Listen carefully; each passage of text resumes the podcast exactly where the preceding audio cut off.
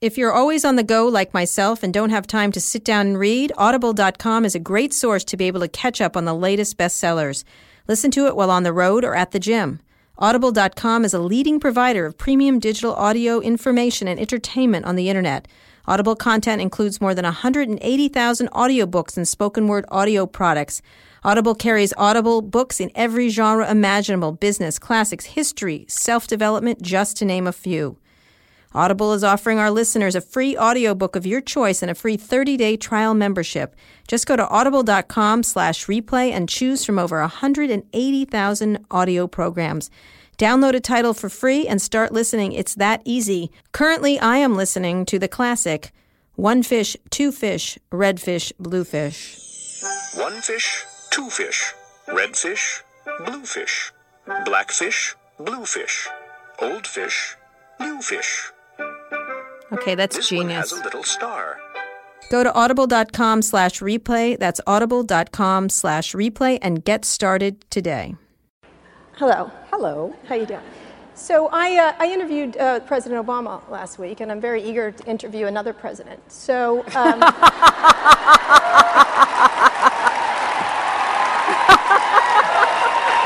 that's good. uh, so I want to ask the big question: Okay. iPhone or Android?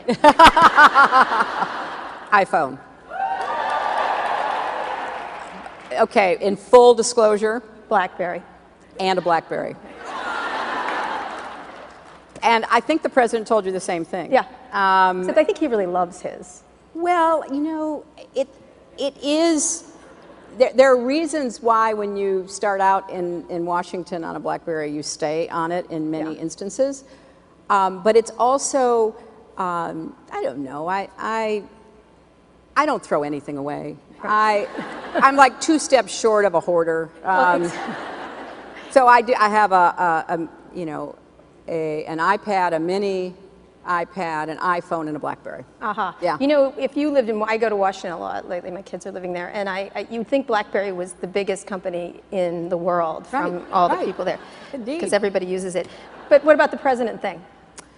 Look, if you don't tell anybody, um, I am obviously talking to a lot of people, thinking through, because here's my view on this, Kara. I, I just think that we have so many big issues that we have to deal with that unless we really can come together and have a national conversation about those issues, we're not going to make the progress we make. And there are a lot of things that I would love to see our country do. I'd like to bring people from right, left, red, blue, get them into a nice, warm purple space where everybody is talking uh, and where we're actually trying to solve problems. And, you know, that would be my objective if I decide to do this. Why wait announcing? This is all these women here in Silicon Valley, which is an anomaly.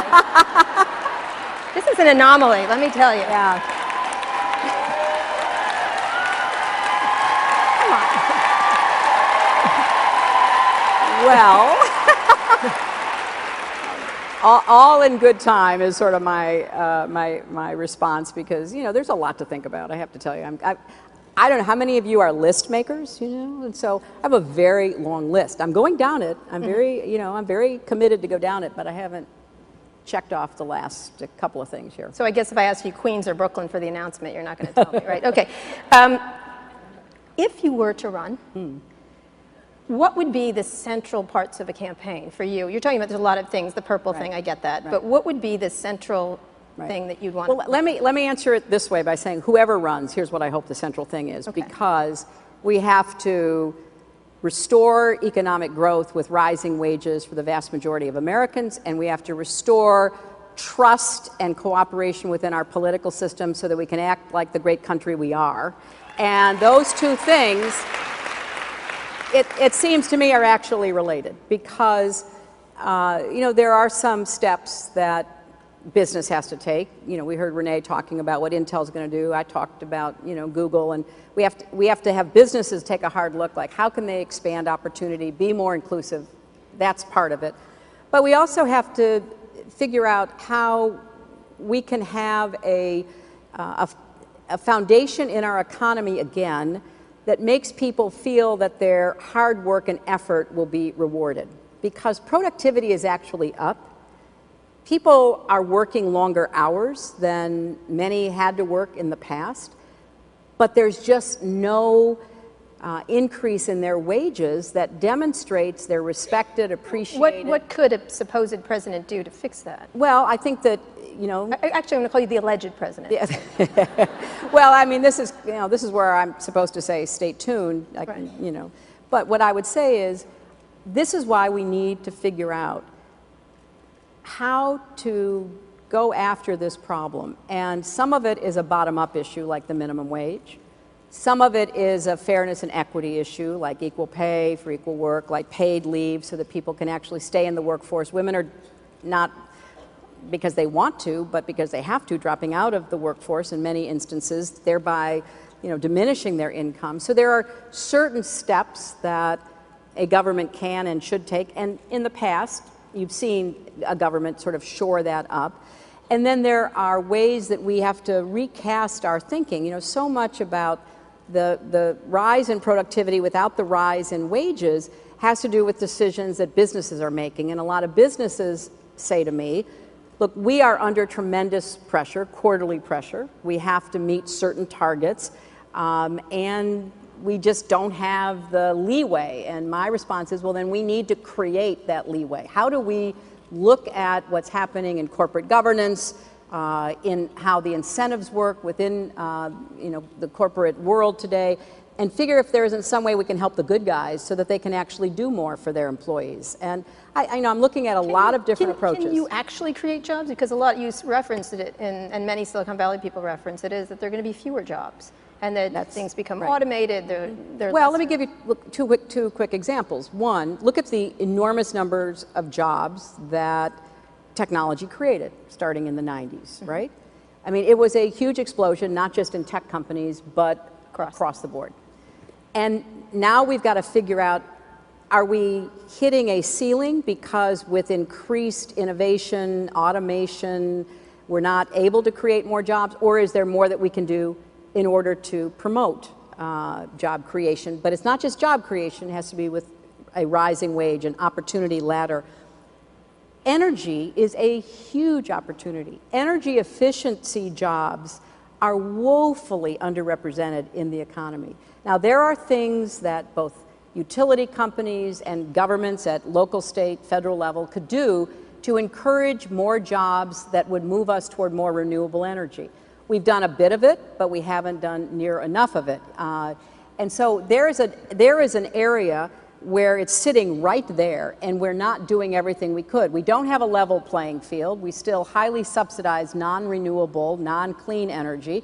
We should have a much more um, open, competitive field so that energy efficiency, solar, geothermal, uh, wind, all of that is on a stronger foundation, and we will create more jobs. Right. Let's talk about the. Um, what do you think? Why do you think we need a woman president? Just curious. Besides, well, she'd be better. Again, like speaking hypothetically. Yeah. Um, well, you know.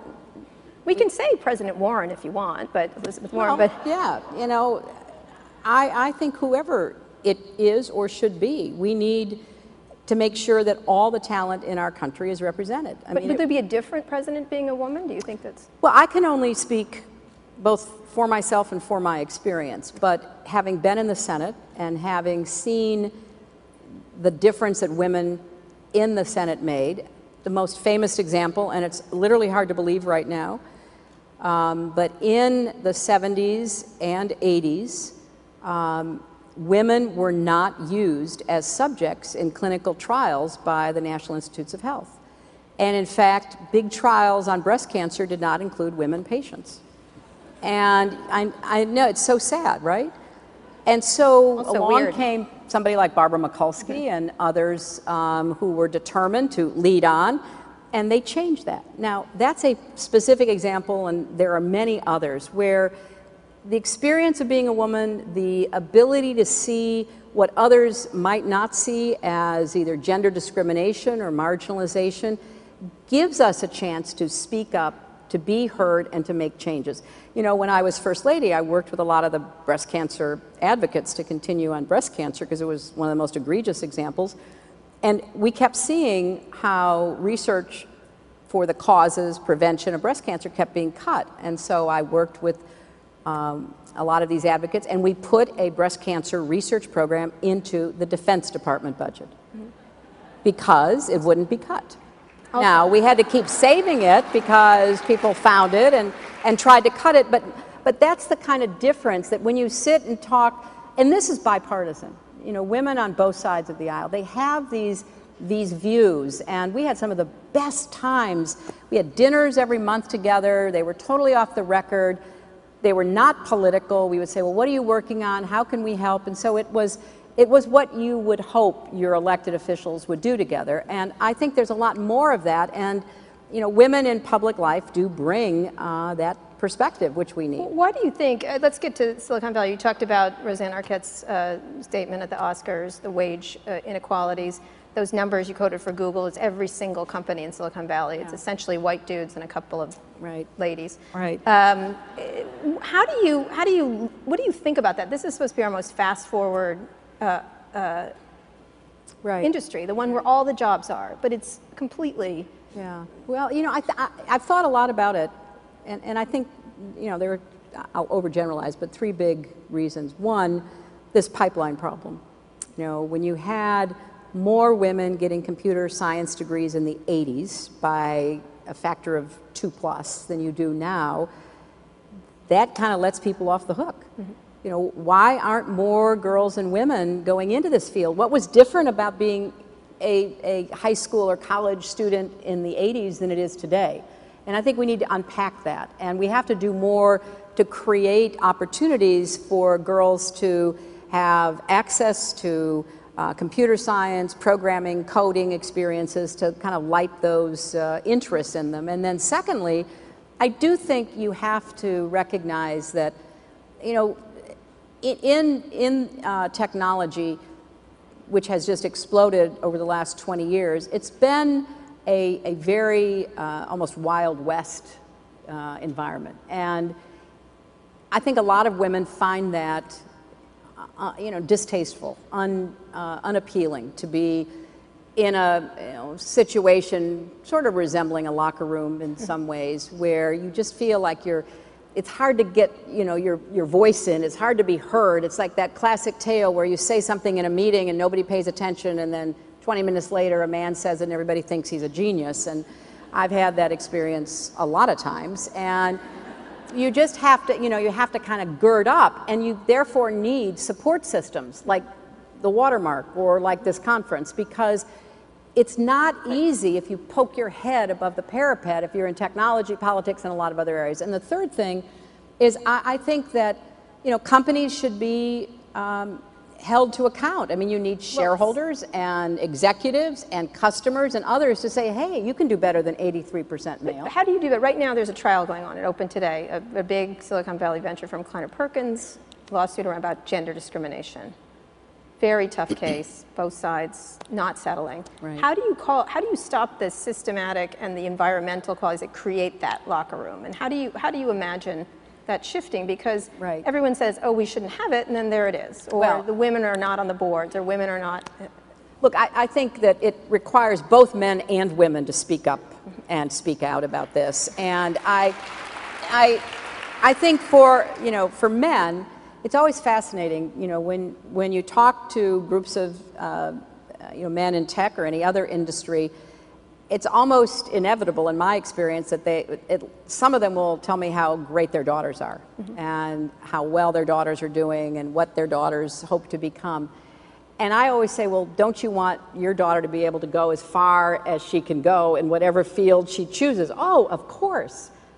Well, you're a, you know, you're a bank, you're a big corporation, you're this, you're that you better pay attention to the kind of environments that educated young women are going into and maybe raise questions about it. So men have to be more sensitive to, more interested in creating this environment. And if you can't get them on the daughter side of the argument, you know, try to get them on the fact that we now are amassing evidence that corporations with women on boards actually do better. They have a higher ROI. They are consistently, you know, more successful. And so we, we have some both personal and some statistical data to back it up. But then I think for women, that's why I ended by talking about how we have to support each other more. And this is a constant challenge, uh, and we need to be willing to stand up for other women, to raise questions about how other women are being treated. Um, I remember all those years ago when I was in this law firm, around three o'clock, every secretary, every administrative assistant, every woman paralegal would be on the phone trying to make sure their kid got home safely because the kids were coming home. They were what we called them then latchkey kids, and they wanted to make sure their kids were safe. And they were whispering in the phone because you're not supposed to make personal phone calls at business. And I finally went to the partner and said, This is absurd. You should have a, a window of opportunity. These women work so hard. They're great you know, members of our team. So you, you need to pick up on what's happening, and not just among your peers, but you know, women who may not have the power and position you do. And then finally, develop a thick skin. I mean, you know, my favorite predecessor, Eleanor Roosevelt, you know, said that women in the public arena have to grow skin as thick as the hide of a rhinoceros. And you have to be prepared, you know, try to think ahead of the smart thing you'll say if somebody makes a, an offensive comment to you instead of what we all do, which is you sit there shocked and then at, in bed at night you think, oh, I wish I'd said this. sort of have a stock of those that you kind of carry around with you and throw out and, you know, kind of say, oh, take that. You know, you're pretty good at that, actually. You well, you know, I've had a lot of practice. I mean, I start, I mean, really. Um, but would you put would you put this idea of childcare at the center of an administration that this that a real center and not yes. a sort yes. of side way? no, look, I think I did think, you do enough in the last campaign to to bring it to the center? You know. Many say you didn't. Well, uh, you know, I've heard that, and, and I, I certainly am trying to learn from what I did right and what I didn't uh, in, in thinking through, you know, doing this again. Um, I think that the family issues, sort of putting families first, creating you know, more supportive work environments so that if you do that, what, what people find, I mean, is that women who get treated well are such loyal employees. They will stay with the company, they will work double time, they will do everything they can to make the enterprise that supported them successful. So this is not a nice thing to do. This is a win-win. Um, so I, I, think that childcare, these, these family issues, are now bubbling to the top of the list on people's minds. Okay. So let's talk a little bit about some of the issues around the tech sector. We talked backstage. Um, net neutrality, is they're yes. going to vote on it Thursday. The president's right. been rather aggressive about uh, right. making yeah, a utility. Do you think it should be a utility? Well, here's what I, here's what I think. I think that it for the FCC to do what they want to do to try to regulate it like a phone, create net neutrality as the norm. Mm-hmm. Um, they have to have a hook to hang it on, and so they're hanging it on Title II. Do you like the, that hook? Well, it's the only hook they've got. I don't yeah, know but what, what, hook would you like? I mean, well, because, you cr- because your husband's administration and the Bush administration before were much hands off in that regard. Well, you know, it, it you, you see how things develop. I mean, it wasn't really a threat until relatively recently. I think I gave my first statement about net neutrality about eight or nine years ago, and uh, we know how important it is because of concentration and you know the industry and the like. But I think that if there were another hook, it would come out of a modern 21st century uh, Telecom Technology Act, and we don't have that, and we're not likely to get so it. Should this vote happen that way?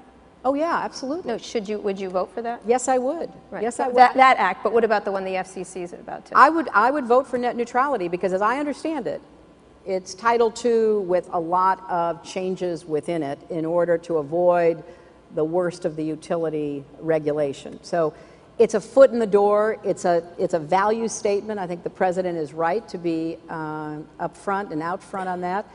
But it's not the end of the uh, the discussion. I mean, we need to do more about how the spectrum is allocated. We need to do more about how we incentivize more competition uh, in broadband. We need to figure out how to treat you know, connectivity as a uh, infrastructure development. There's a lot of other aspects, so it's not just net neutrality standing alone, end of debate.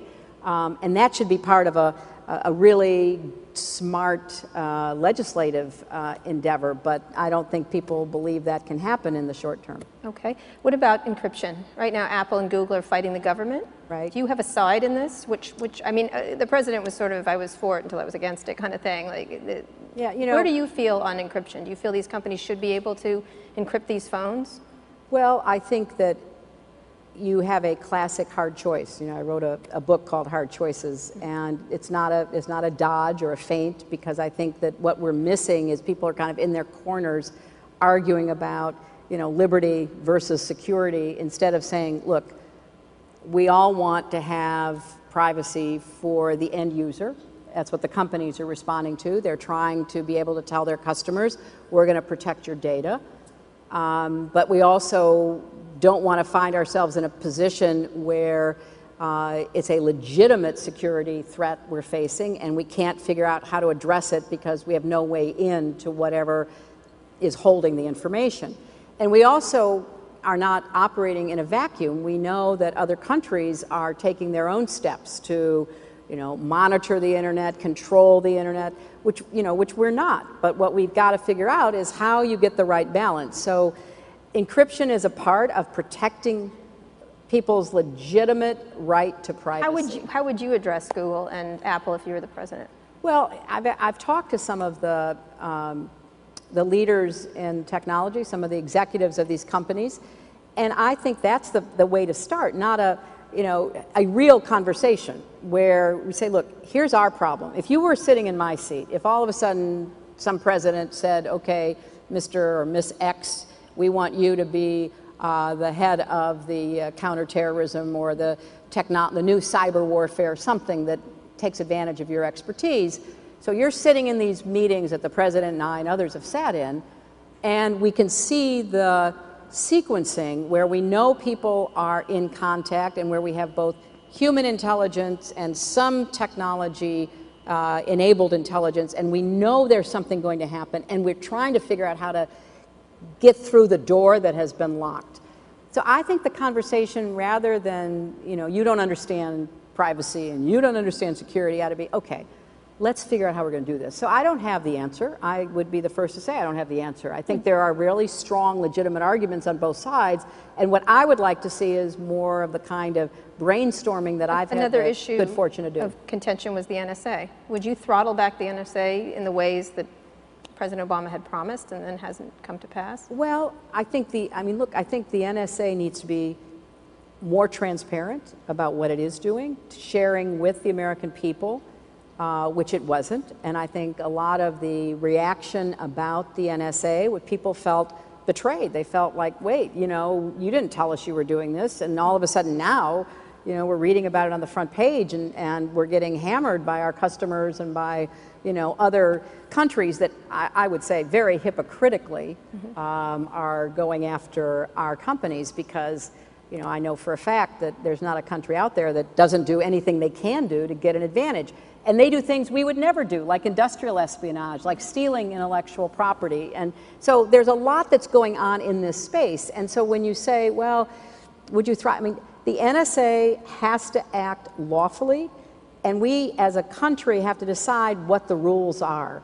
And then we have to make it absolutely clear we're going to hold them accountable. And what we had because of post 9 11 legislation was a lot more flexibility than I think people really understood and was not explained to them. And, you know, I voted against the FISA amendments in 2008 because I didn't think that they went far enough to kind of hold hold us accountable in the Congress for figuring out what was So by flexibility, you mean too much spying power, really?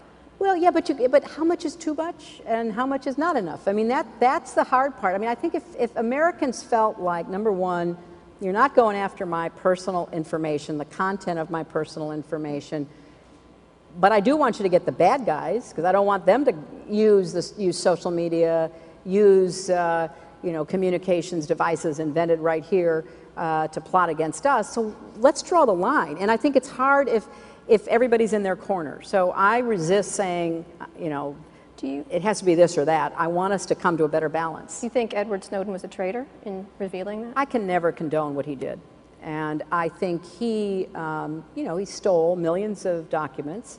And the, you know, the great irony is the vast majority of those documents had nothing to do with American civil liberties, privacy, or anything affecting um, us here at home. They were about information we had vis-a-vis China, Russia, Iran, others.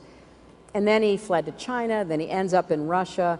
Um, so, you know, the president had given a speech before Snowden's disclosures laying out some of these issues that we needed to address. So people were beginning to take a deep breath after, you know, a decade of 9/11 reaction, and the president was sort of leading that. And then along comes Snowden, and you know, puts forth information into the public domain that people are entitled to know. But I think it's fair to say um, a lot of it was nothing to do but the subject we're talking about, but very damaging to our national security uh, vis-a-vis countries that do their very best to gather information about us. All right, two more, th- couple more topics. ISIS, disturbing videos. They're using social media, creating terror there. Yeah. Is, has, has the administration done enough to tackle the problem, and what would you do more to deal with them? Well, you know, again, how much time do we have? I think uh, not not enough. Much as you want. Yeah, I, you know, look.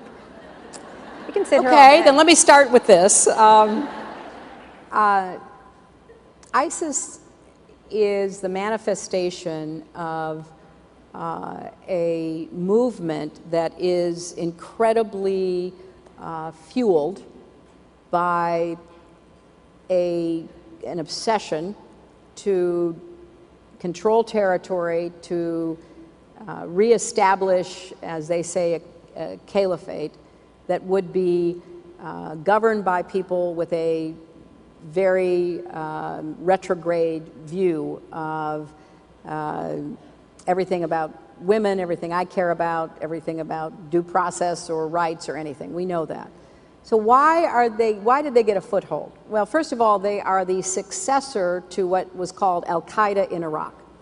Al Qaeda in Iraq was a uh, Al Qaeda affiliate that was based in the Sunni regions within Iraq and was fighting the Shiite forces uh, in Iraq during the American involvement in Iraq they were so brutal at that time that it provided the opportunity for a lot of the Sunni uh, tribal uh, sheikhs and, and community leaders to band against them, to come together to try to drive them out of Anbar province and, and out of the Sunni dominated regions. And they were successful in doing so because they finally decided that the enemy of my enemy is my friend didn't work because these people were so brutal, so beyond the pale. So they effectively squashed them, and then the United States turned over Iraq to uh, the elected leadership uh, of then Prime Minister Maliki, and he proceeded to alienate all of the Sunni leaders and citizenry, purge the army of uh, Sunni officers, generally behaved in a sectarian, exclusive, oppressive way. and so these shoots that had been suppressed began to pop through the surface. Meanwhile, next door in Syria, you have all kinds of extremist groups taking advantage of the vacuum there, and one of them morphed into uh, ISIS and was able to recruit former officers in the Saddam Hussein army, as well as foreign fighters, as well as very hardened combat experienced jihadists and we're able to gather up a lot of resources by breaking into banks and stealing everything in them, by stealing oil and selling it on the black market, et cetera.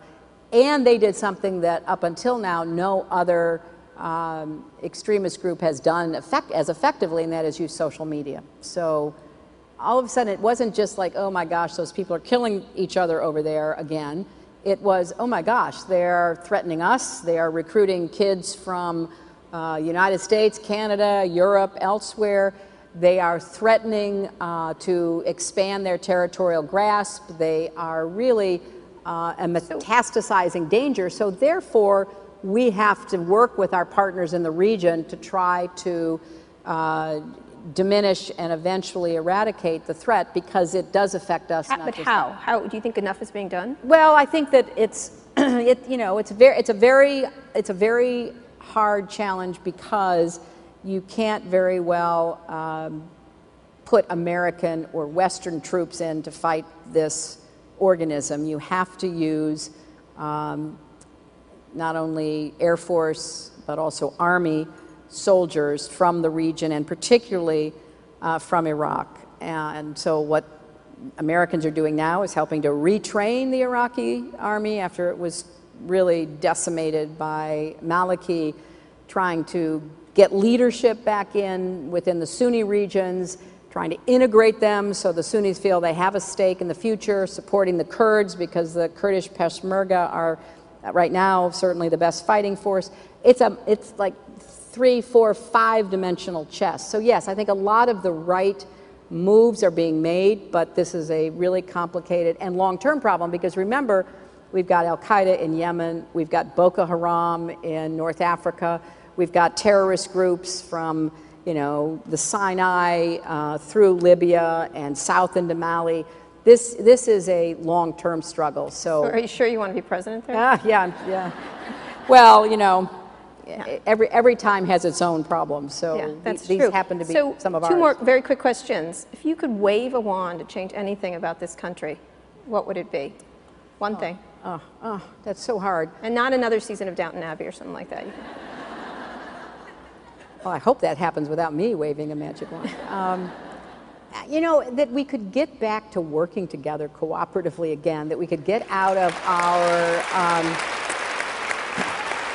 you know, our, our, our, mindsets, our partisan bunkers. Um, you know, we've come so far. We still have lots to do on ending, you know, sexism and racism and homophobia and all kinds of, you know, really bad issues that we've had to confront. And we have work still to do, but, you know, we're, we're, we're making a lot of progress. But nobody wants to associate with anybody who doesn't agree with them politically. I mean, you, just, you, you can't have a conversation. People won't listen to each other. They listen to different media, and those different media tell different stories about the very same thing that you're watching unfold in front of your eyes. You cannot run a great country like that. And this is the greatest country, and we need to start acting like it and working uh, you, like it. Do again. you think you've become less polarizing? Because yeah, I, I, obviously I think I have. I mean, I think that you know, I was a little bit surprised. I mean, when I was First Lady of Arkansas, um, I worked on a lot of really controversial issues in education and health. And I, you know, I worked with people across the aisle, worked with people of different philosophies, because within the Democratic Party in those days, there were lots of very conservative Democrats. Uh, and then I go to Washington, and all of a sudden, it's considered just an incredible shock that somebody like me, who's been an advocate, been involved in so many movements for so long, would actually have an opinion about something like health care for everybody or whatever it might be. So I, I, think there was some back and forth there that I had to understand better, and, and I've certainly tried to do that when I ran for the Senate. You know, that was something that uh, I stressed. And when I worked in the Senate, I was very much somebody who would work across the aisle, look for opportunities to do that. Because I don't think I have all the right ideas. I don't think my party has all the right ideas. I think there are good ideas in lots of places. But if you don't talk to each other, you don't listen to each other, and in Washington, you don't spend time with each other because you fly in, you vote, vote, vote, and then you fly out to go raise money. And I'll just end with this because I, I know we're running out of time. I was so proud of my friend, Patty Murray, the senator from Washington, who, when the government was shut down, a year or so ago. She was the chair of the budget committee. And so they shut the government down and then they reopen it, but they basically say we have to pass a budget. And they turn to Patty and they say, okay, well, you're the chair of the budget committee, go work out a budget. So Patty worked with Paul Ryan, the former vice presidential nominee for Mitt Romney, congressman from Wisconsin, and they actually talked to each other. They didn't show up at a big conference table with phalanxes of true believers on each side of them, with you know, notebooks filled with argumentation. They had breakfast together, they had lunch together, they'd sit and talk about what each of them wanted, knowing that they couldn't agree on giving each other everything, but how could they make enough decisions to reach a consensus? And they did. So it's possible, and it requires relationship building. You know, a lot of people that I have really serious disagreements with, I found ways to work together and I got to know better.